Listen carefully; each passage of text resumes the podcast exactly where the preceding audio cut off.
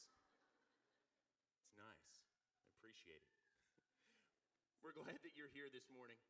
I hope the time we spend here together studying the Word of God and strengthening and encouraging one another as fellow Christians will be beneficial for all of us. We're at that time of year when most of the major magazines, whether print or online, they're putting out pictorials that recount all of the major news events from the previous year. And sometimes you'll find them making predictions from experts. There'll be articles about what's going to transpire in the years to come. And in some cases, you'll even find them predicting what things are going to be like 10 years or 20 years from now. And in the past, a few of those predictions have proved to be amazingly accurate. And some of them have been not so accurate.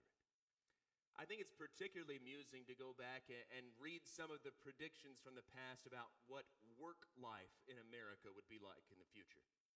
And so, for example, this is from about 50 years ago. Walter Cronkite reported in 1967, quote, "Technology is opening a new world of leisure time.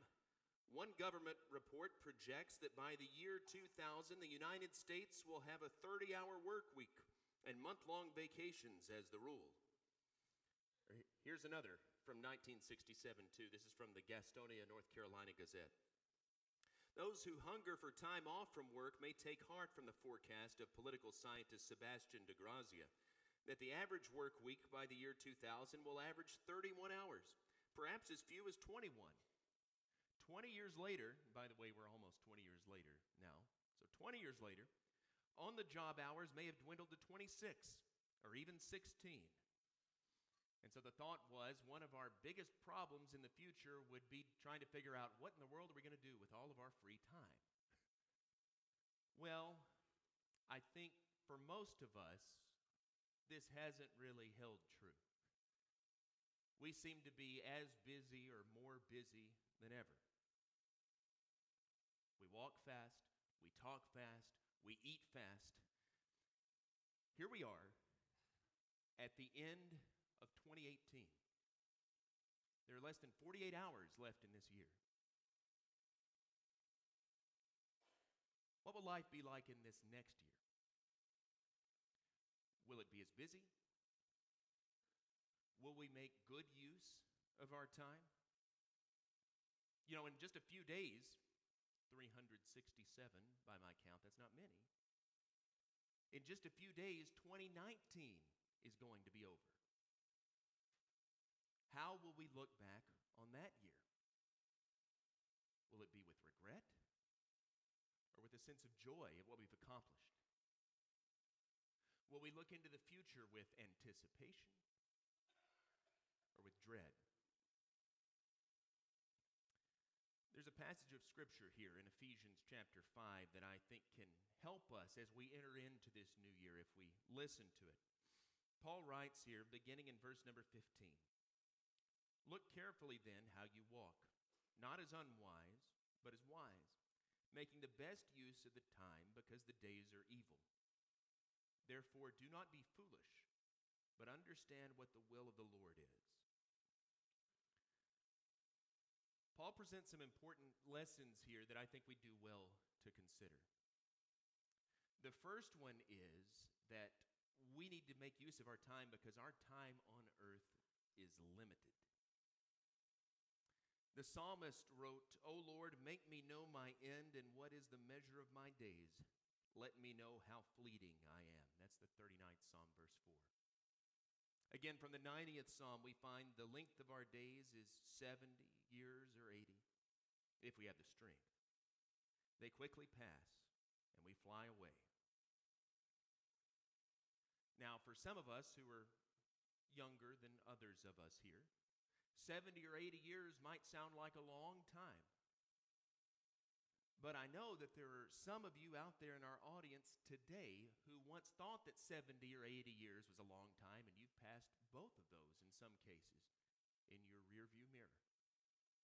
It's all relative, isn't it? To two teenagers in love, sitting out in the car and talking to one another, an hour or two, man, it seems to go by just like that. But to the parents who were anxiously wondering what's going on out in the car, that hour or two feels like an eternity. It's all relative. Our time is short. It's brief. And so the psalmist encourages us to number our days so that we can develop a heart of wisdom. There's a story that ran in People magazine, an article several years ago entitled Dead Ahead. And it talked about a new clock that had been developed that would count down to the time of your death. It would calculate how much time you had left on this earth. And it did that by figuring average life expectancy of 75 years for males, 80 years for females. And you would plug in your age and your sex, and it would give you how much time you had left. Now, I don't know how many of those they sold. They went for $99.95 at the Sharper Image, if you remember that store, back in 1995 dollars, so I'm imagining probably not that many. But the idea is actually intriguing. Isn't that really what the psalmist is encouraging us to do when he says to number our days? If I live to be 75 years old, I have just under 15,000 days left to live. It's not many. Just a little less than 15,000. But of course, neither you nor I have the guarantee even of tomorrow. Scripture impresses upon us again and again and again not to count on tomorrow, because tomorrow might not come for us. Our life is like a vapor. It's the morning fog that burns off in the heat of the day. It's like the grass of the field that's here today and it's gone tomorrow. Today is all we have. So we need to value our time because it's extremely limited. And because of that, Paul says that we need to make the best use of our time. Secondly, we need to take advantage of every opportunity. And he tells us why we need to do that. He gives a reason: because the days are evil. Jesus said that Satan is a robber and a thief. And one of the things he tries to steal from us is time, because it is such a precious and limited possession. Just think about all the time that's wasted in sinning. Think of all the time that's wasted in bars or in a gambling casino or in shallow affairs. Think of all the time that's wasted gossiping about people or talking ugly about them behind their backs or spreading rumors. Think about all the time we waste in guilt and anxiety worrying about the consequences of sins that we've committed. Satan's a robber and a thief. But it's not only sin that makes demands on our time. Good things can actually make demands on our time too. Jesus, on one occasion, went to the home of Mary and Martha and Lazarus, his good friends in Bethany. And he was sitting there teaching, and Mary just sat at his feet, drinking up every single word. Meanwhile, Martha was busy in the kitchen. She was buzzing about, fretting over getting dinner prepared. And finally, she had enough of that. You know this story. It's recorded in Luke chapter 10. She'd have enough of that, and she goes out to Jesus, and she complains to him and said, "Lord, don't you care that my sister's left me all alone here? Tell her to get up, come help me make dinner." And Jesus said, "Martha, Martha, you're worried and upset about many things, but only one thing is needed. Mary's chosen what's better. That won't be taken away from her."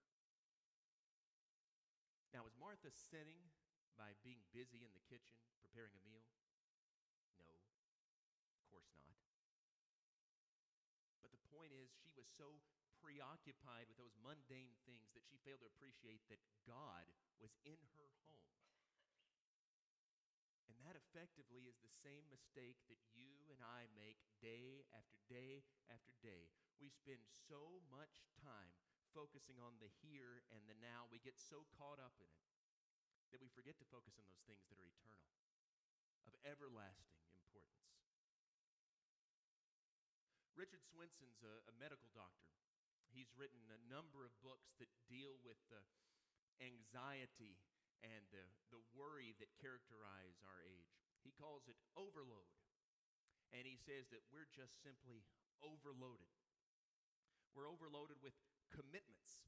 We've committed ourselves to go to this social occasion here, this party over there, or we're on this committee, or we have this volunteer activity, or we've got a ball game for the kids that we have to go to, on and on and on. We meet ourselves coming and going. We're overloaded with commitments.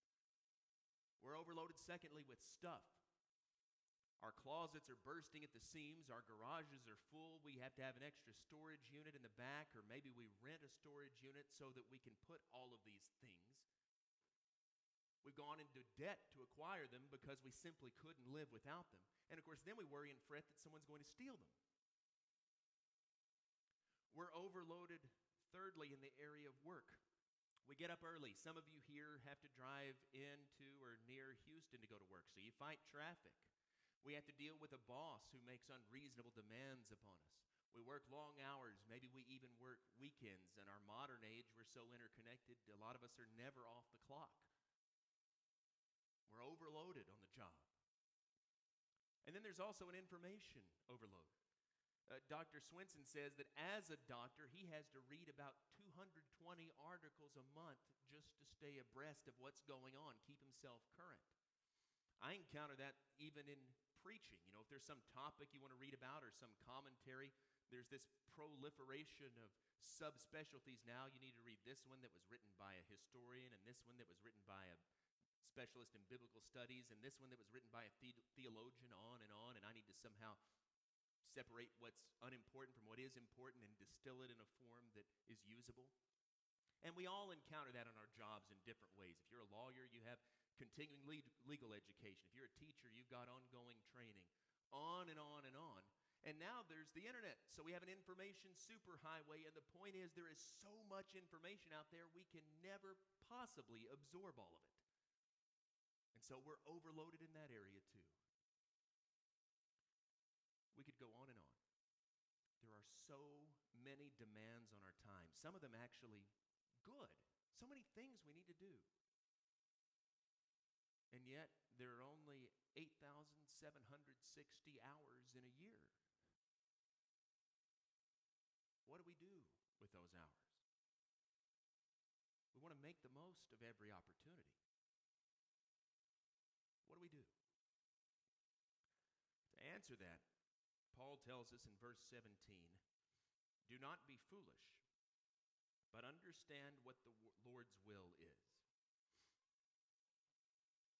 Do you think God wants our minds so overloaded with worry and with anxiety that we can't think spiritual thoughts? Do you think God wants our calendars so crowded that we can't make spiritual things a priority, that we have no time for him? What do you think God's will is for you? I want to make just two practical suggestions this morning. The first one is to establish your priorities.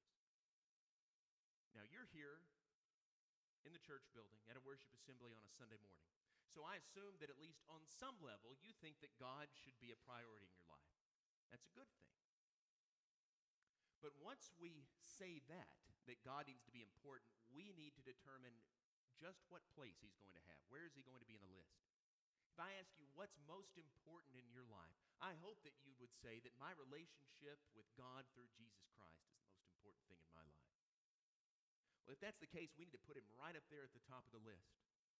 And we need to say, especially as we go into the new year, everything that I do, all of the decisions that I make, all of my scheduling, all of my relationships, every activity I'm engaged in is going to revolve around this one thing, placing God first. He's the priority. And so when it comes to attendance here, for example, neither rain nor shine nor early football kickoffs, whatever, nothing's going to keep me from being in the worship assembly on Sunday morning.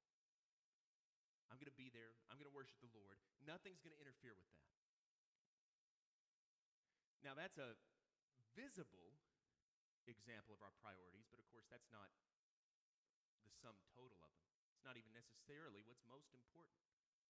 If God is our priority, we need to set aside time for prayer. We need to set aside time for study of his word. I encourage you, make an effort to make a daily time of prayer, whether it's in the morning some hours that you carved out in the middle of the day. Make an effort to pray for your friends, for your family members, for your neighbors, for this church, for the missions that we're involved in. And I encourage you to set aside a time of regular study of God's Word. One great thing that you can do, I've mentioned this a time or two already, you can get involved in our one-word study this coming year. This is a daily devotional book revolving around particular words, one a week, important words in Scripture, things like mercy and forgiveness and judgment. There'll be a new one every week, and there's scriptures, there are devotional thoughts, there are things for you to do. I encourage you to do that and let that draw you closer to God. And not only that, our lessons on Sunday evening for this entire year will relate to these words. And I'd encourage you to come and to participate in that. As far as priorities go, it might be worth all of us asking ourselves, why can we have 140 people here on Sunday morning and 40 on Sunday night? Now, that's, again, not the sum total of our commitment. Preacher, are you saying that if I don't come on Sunday night or Wednesday night that I'm sinning? No, not necessarily, but I'm saying that it's a question of priorities, and it shows what's first place and what's not. So whether you come on Sunday night, whether you study this or not, though you should either way, study the Bible. Put aside a time to do that. You'll be blessed as you grow in your faith and in your trust in God, if you engage in this constant life of prayer and study of the Scripture. So that's the first thing. Establish your priorities. And then secondly, learn how to live for today.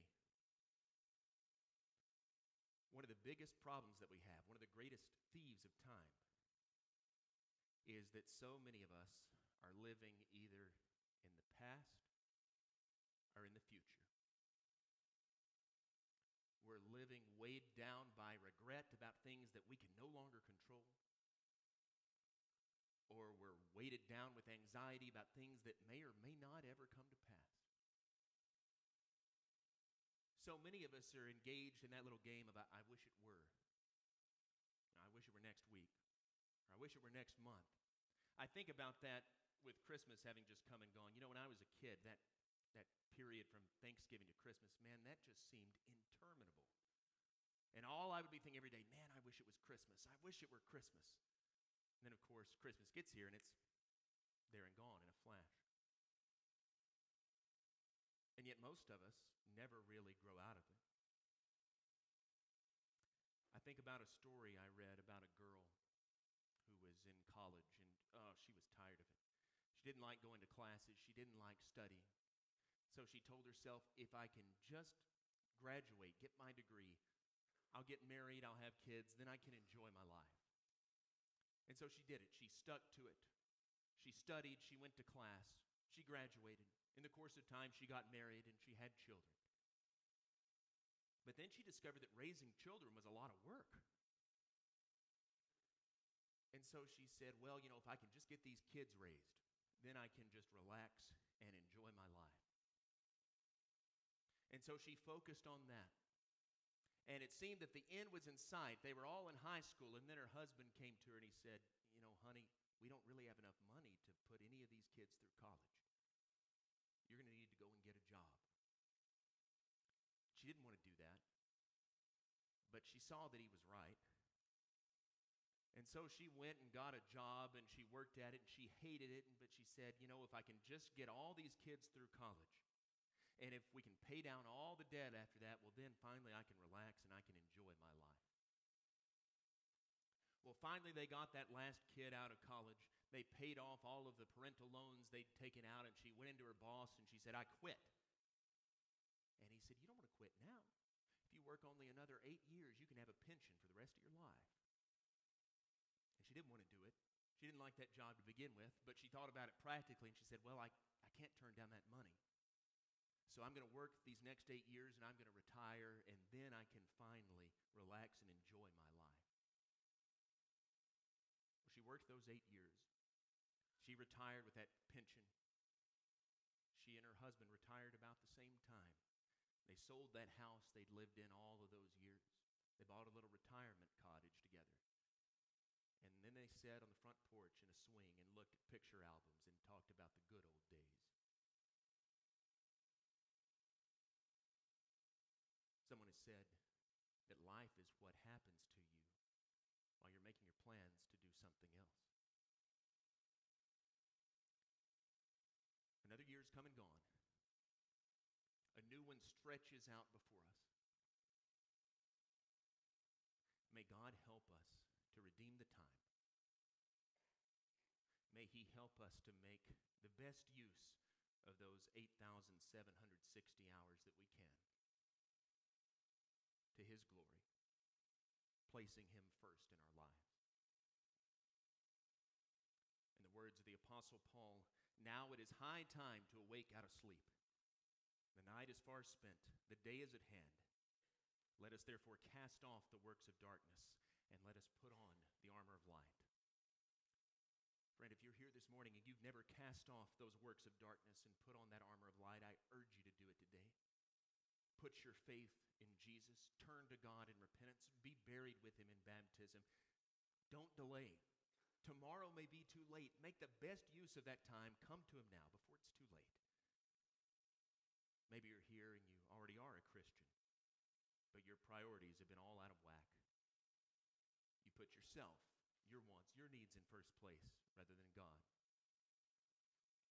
If you need to rearrange your priorities, make a change in a public way this morning, you have the opportunity now while we stand and while we sing.